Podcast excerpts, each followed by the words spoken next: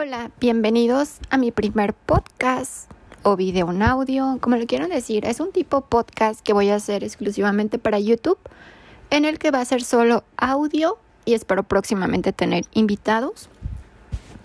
Hoy quiero hablar de un tema pues que todos los odontólogos estamos viviendo, que es todo esto del SARS-CoV-2, del COVID-19 y todo lo que afecta al mundo entero cómo se ha hecho una pandemia y todo lo las recomendaciones que nos han hecho las instituciones de salud a los odontólogos cómo actuar frente a esta pandemia. Eh, pues empezando en que ya todos saben que, que, es una terrible pandemia que ha afectado a muchísimos países, que desgraciadamente han muerto muchas personas y que el contagio puede darse sin que la persona sea sintomática, sin que la persona tenga ningún tipo de síntoma ni signo, puede estar contagiando por la vida. Por eso, pues muchos países han tomado este, muchas recomendaciones del distanciamiento social y de llevar, de estar en casa y muchas cosas para evitar que se atiborren los hospitales y este y aplanar un poco la curva y que los sistemas sanitarios pues se den abasto al momento de atender a los pacientes y que se pueda atender a todos porque realmente si crece el número de contagios pues no va a haber camas de hospitales ni ventiladores ni tratamientos para eso. Así que es bueno que nos quedemos en casa. Así contribuimos mucho a esto del COVID-19 a nosotros como odontólogos la OMS y muchas asociaciones dentales regionales, internacionales, nacionales o de cada uno de los países.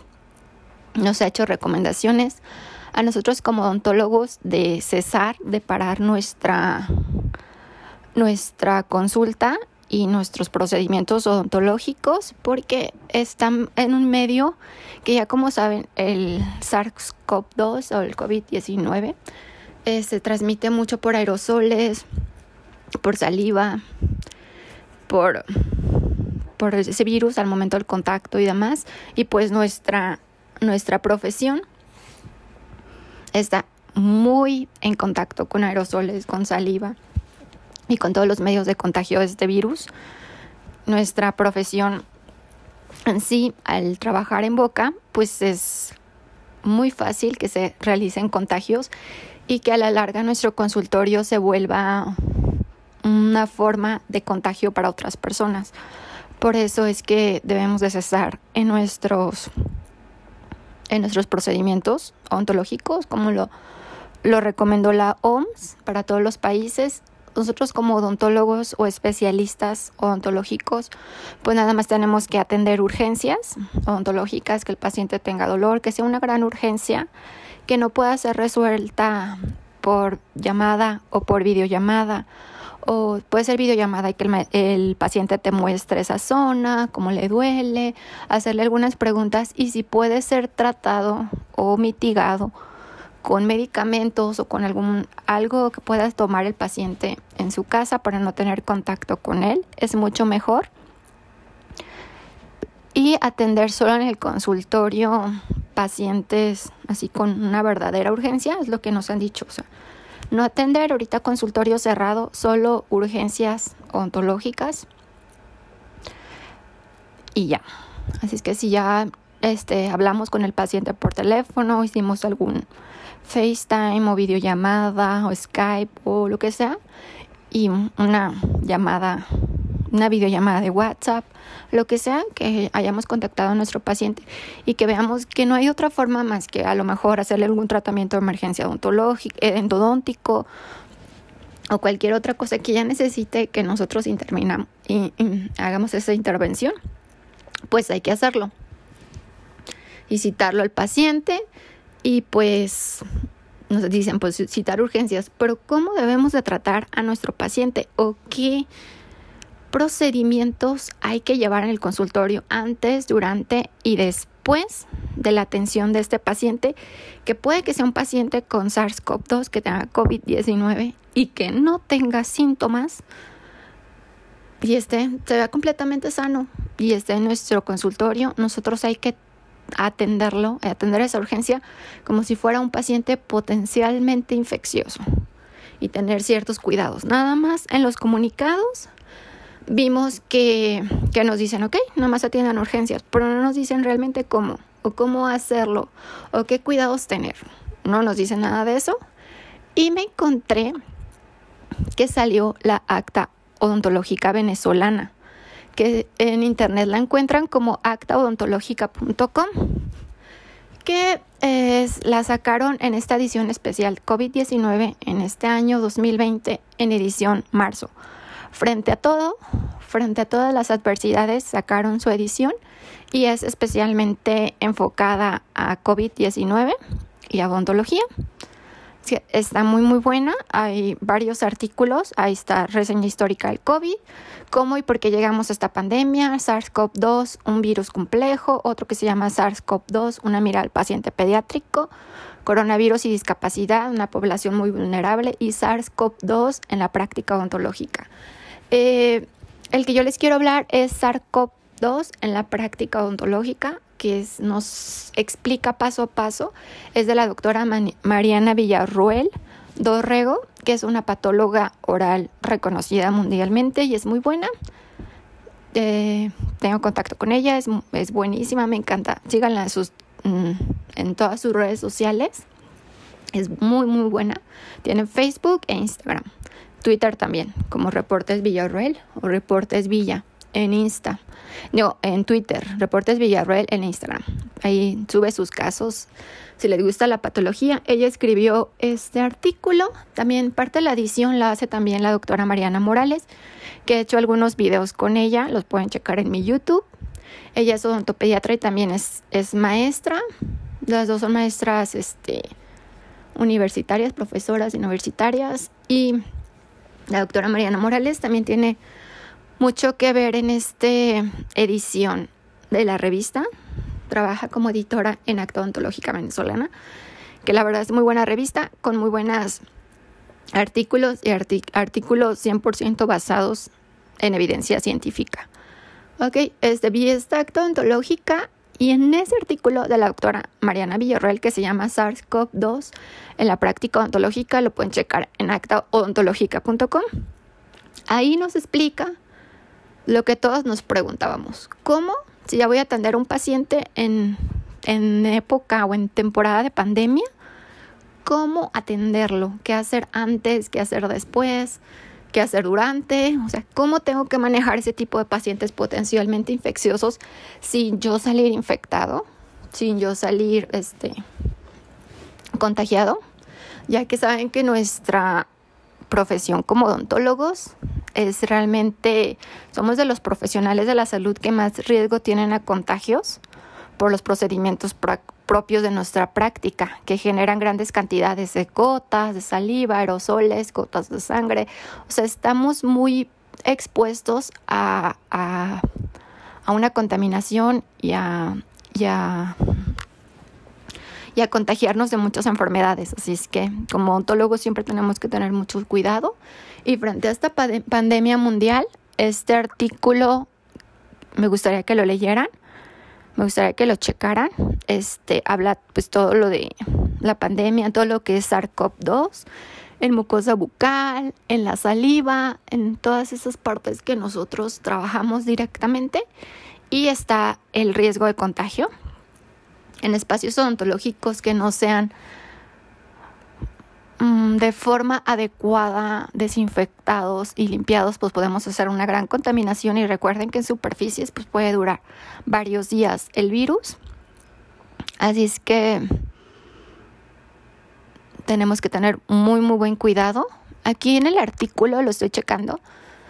Habla sobre lo que es lavado de manos, que eso es muy importante. Ya como sabemos, es una técnica que dura 20 segundos. También la pueden checar en mi YouTube y está en todos lados que todos nos recuerdan paso a paso cómo se debe hacer una muy buen lavado de manos. Este se necesita jabón, agua corriente. El uso de los guantes nunca va a sustituir la higiene de manos, o sea, hay que hacer siempre higiene de manos, lavado de manos antes y después de atender a nuestro paciente.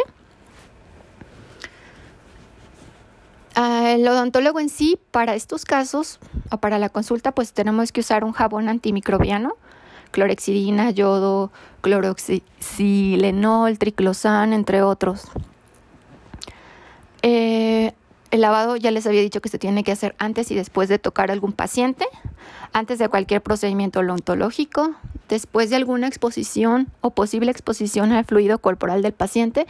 Si se nos llega a rasgar el guante y demás, hay que lavarnos en el momento las manos y pues usar todas las barreras, ya saben, y pues estar cambiando los guantes para evitar que lleguen a rasgarse por completo. Hay que usar visera, hay que usar cubrebocas, hay que tener todas, todas las barreras.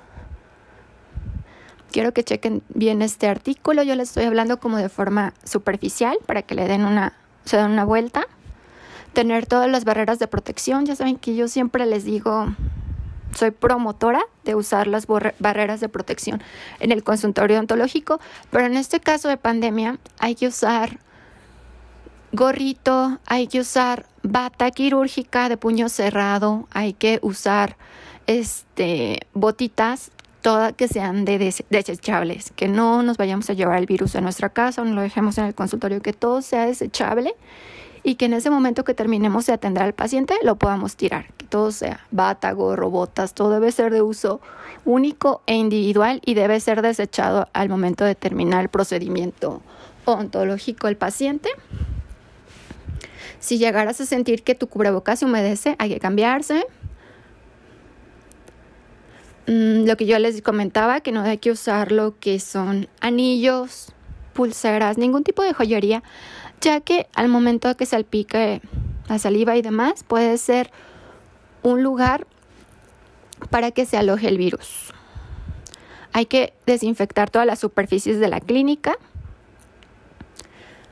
Eh, recuerden que el SARS-CoV-2 puede permanecer viable por tres horas en aerosoles, un día en superficies de cartón, dos días en superficies de acero inoxidable y hasta 72 horas en los plásticos. Así es que hay que tener un buen una buena desinfección. Puede ser con alcohol, con etanol, etanol 70%, peróxido de hidrógeno 0.5% o hipoclorito de sodio al 1%. Son efectivos para eliminar cualquier coronavirus humano. Ya lo que son otros agentes como cloruro de benzalconio o la clorexidina son menos efectivos. Hay que desinfectar bien nuestro consultorio, así como áreas comunes, incluyendo manijas de puertas, sillas, baños, todo donde haya estado nuestros pacientes, las superficies que hayan sido tocadas o que puedan ser tocadas por el paciente. Hay que evaluar previamente al paciente.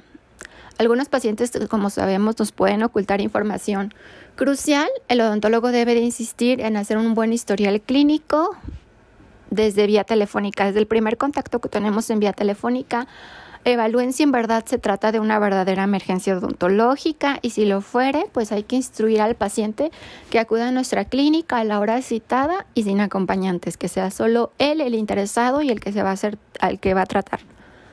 Hay que medir la temperatura del paciente, pues hacerle las preguntas, pero recuerden, pues muchas veces el COVID-19 no presenta ningún, ninguna sintomatología, y hay que tomarle la, temperatura al paciente. Si, si, hay pacientes con más de 38 grados, se recomienda grados centígrados, se recomienda no ser atendidos hasta que pase lo que es el estado febril. Y los pacientes deben ser instruidos al lavado de manos al entrar y al salir de la clínica, así como los métodos para cubrir su boca y nariz, si tosen o estornudan, que ya son, todos lo conocemos. Este, los métodos de no achu en las manos, sino achu en el, en el codo, ¿va?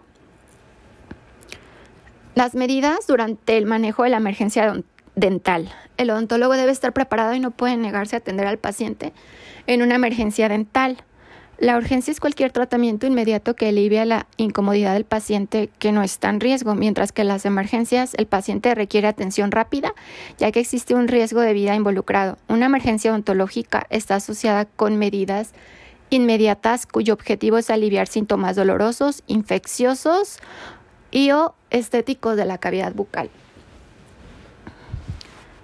Intente que todo el procedimiento sea en un consultorio bien ventilado. Hay que abrir si hay ventanas, hay que abrirlas. La sala de espera también debe estar bien ventilada, aunque el paciente no debe de permanecer por mucho tiempo en la sala de espera. No, no hay que usar el celular mientras estamos atendiendo al paciente. Hay que evitar a toda costa procedimientos que produzcan aerosoles o saliva que salga volando de todas partes.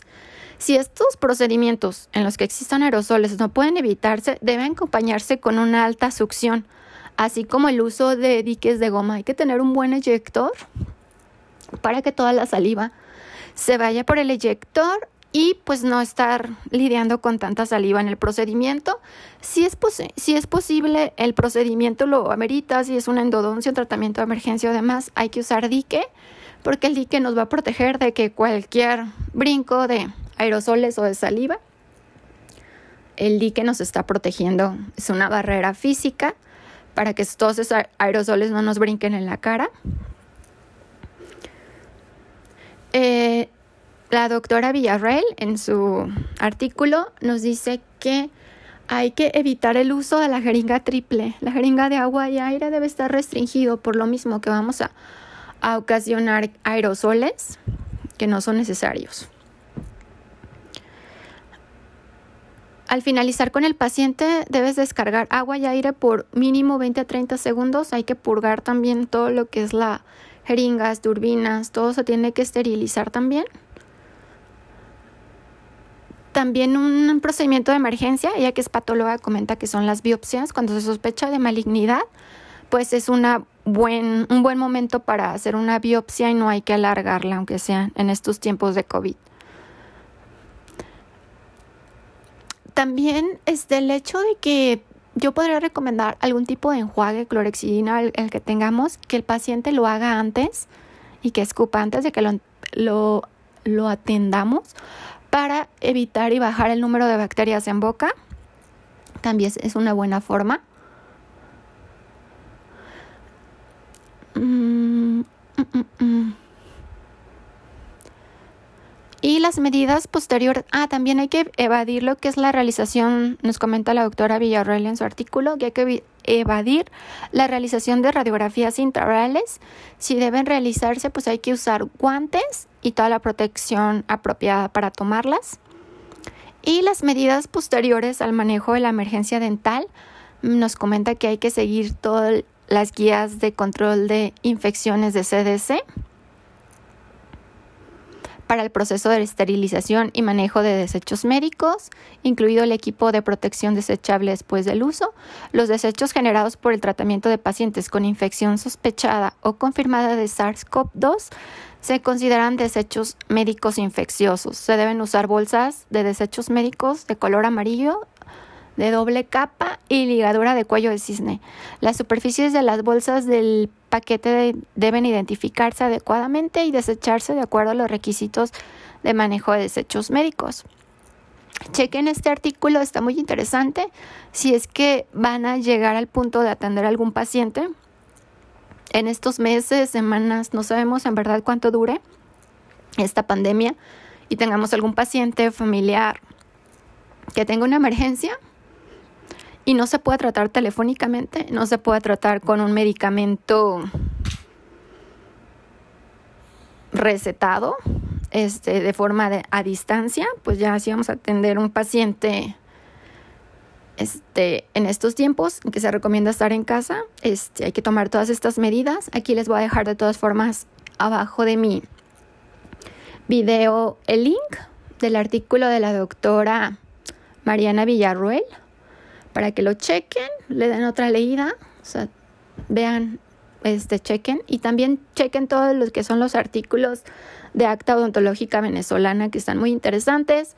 Ya leí lo que es la del paciente pediátrico y la de Coronavirus y discapacidad, una población muy vulnerable, está muy bueno, de la doctora Mariana Morales, que ya les dije que ella es odontopediatra y es especialista en pacientes especiales. He hecho algunos videos con ella sobre síndrome de Down y otros odontología y algunos este, pacientes especiales para que también los chequen. También a ella la pueden encontrar en Instagram como arroba odontopacientes especiales y van a aprender mucho sobre lo que es la atención de pacientes especiales. Ella es buenísima, ella es top. Y pues chequen Acta Odontológica Venezolana y coméntenme aquí abajito qué otros temas les gustaría que hablara aquí en mi nuevo podcast. Y espero tener próximamente algunos invitados que van a hacer amena esta plática y más dinámica. Así es que no olviden suscribirse al canal y los veo hasta el próximo video. Adiós.